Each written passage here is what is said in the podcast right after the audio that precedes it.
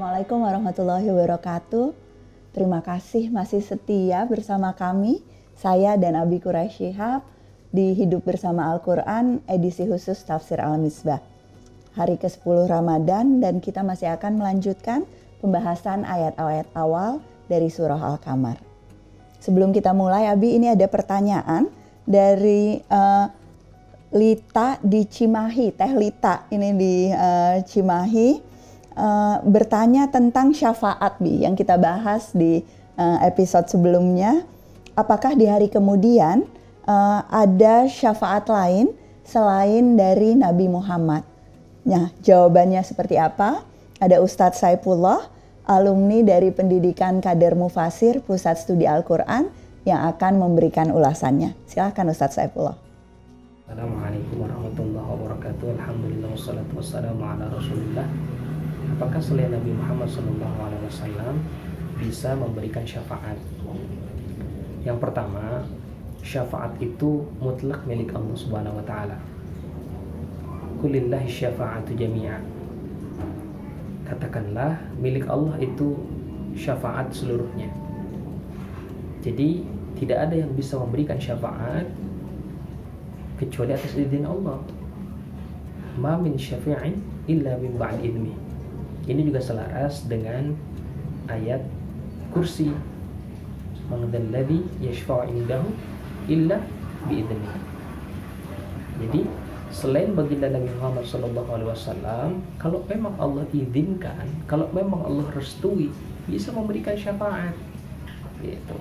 Itu juga digambarkan di dalam Al-Quran walladzina amanu wattaba'athum dzurriyyatuhum biimanin alhaqna bihim dzurriyyatahum jadi kalau ada orang tua yang soleh kemudian anak keturunannya beriman itu anak bisa terangkat derajatnya karena sebab orang tuanya yang soleh. Bisa ikut menaik ke tempat surga orang tuanya yang soleh. Jadi kalau kita ditanyakan apakah benar selain Nabi bisa memberikan syafaat, kalau Allah izinkan, betul bisa. Itu pun sebetulnya digambarkan di dalam hadis-hadis Nabi Muhammad SAW. Terima kasih. Assalamualaikum warahmatullahi wabarakatuh. Terima kasih Ustaz Saifullah. Teh Lita, semoga uh, terjawab pertanyaannya dan uh, kita lanjutkan Abi pembahasan tentang kaum musyrikin dan uh, tugas Nabi terhadap mereka. Oke. Jadi kita kembali telah datang kepada mereka itu kaum musyrik kepada umat manusia berita-berita penting yang sebenarnya apa yang disampaikan itu sudah cukup untuk mencegah mereka untuk tidak beriman.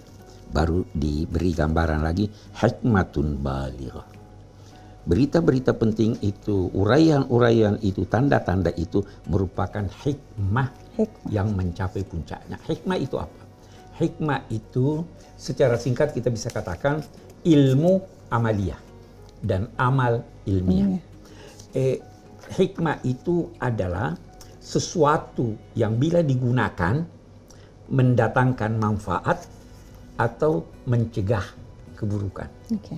Itu hikmah.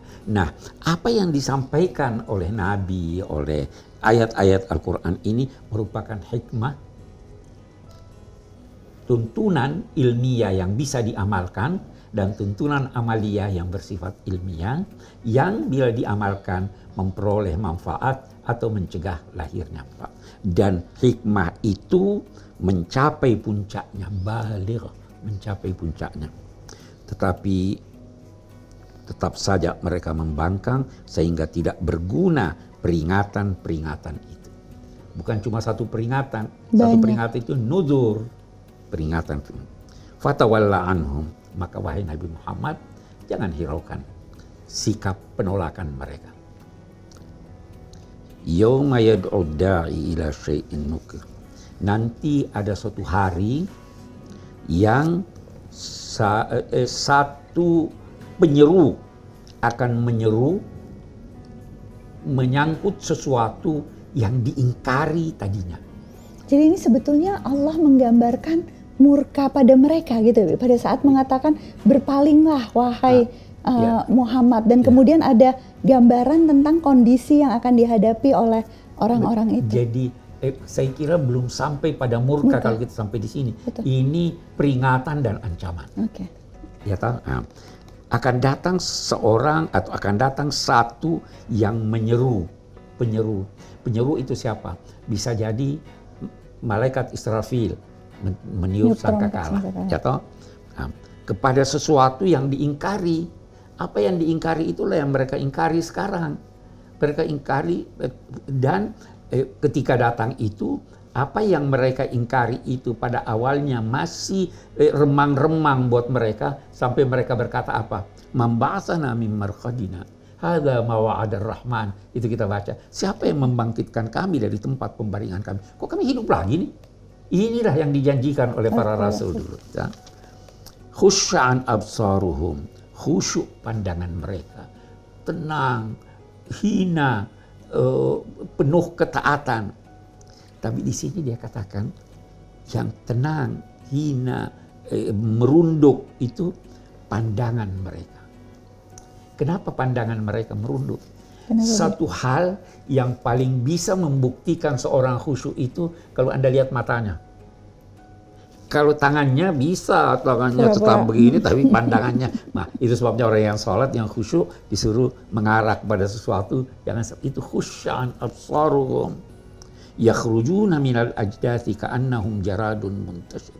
Mereka itu keluar dari kuburan mereka bagaikan belalang yang eh, eh, tersebar. Belalang yang tersebar itu, kalau apa yang kita lihat itu bisa jadi tindih menindih tidak tahu arah tapi pokoknya ikut ke ke lari Ke mana? bersama ini. Linglung.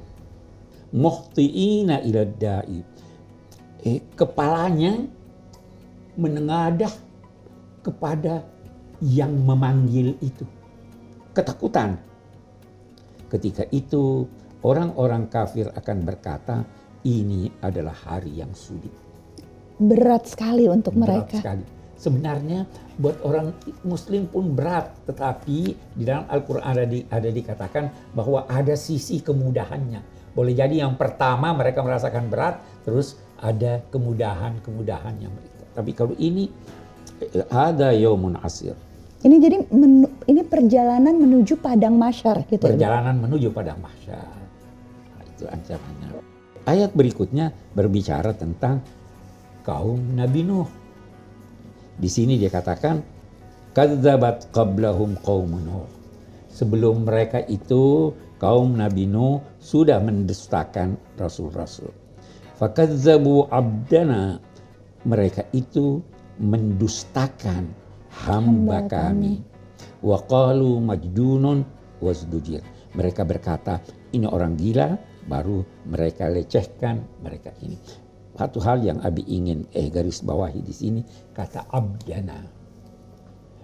Kedudukan yang paling tinggi di sisi Tuhan itu adalah kedudukan seorang abd. Abd itu apa?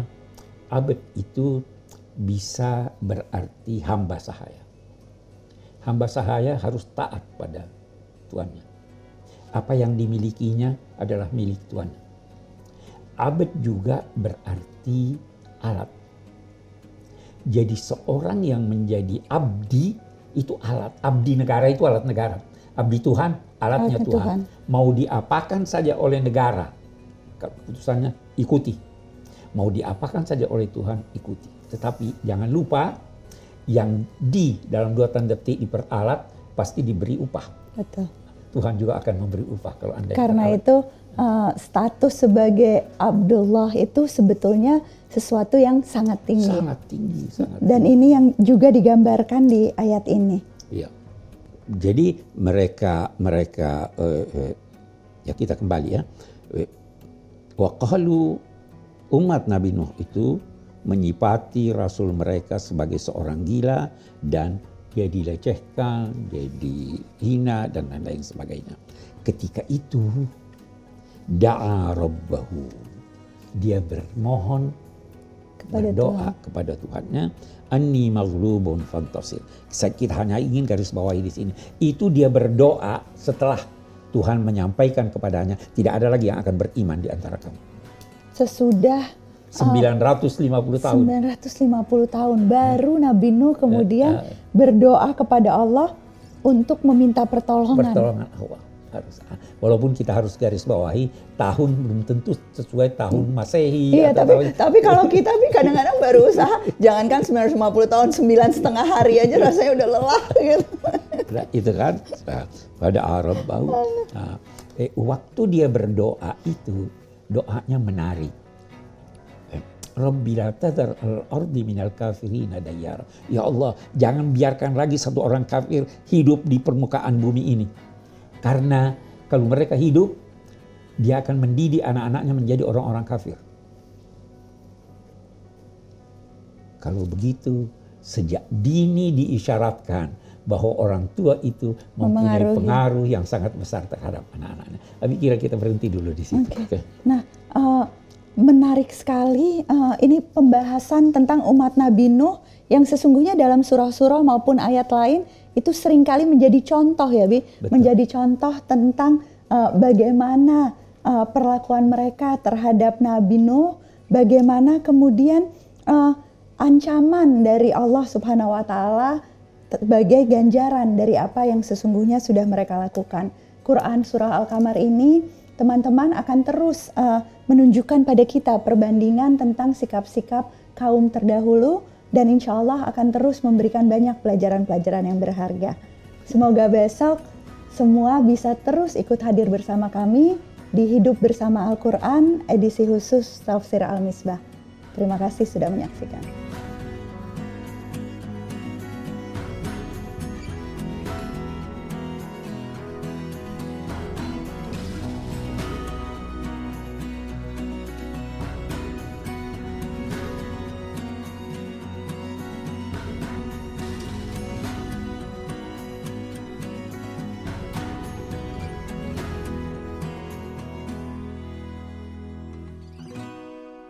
Pendidikan Kader Mufasir adalah salah satu program dari Pusat Studi Al-Quran.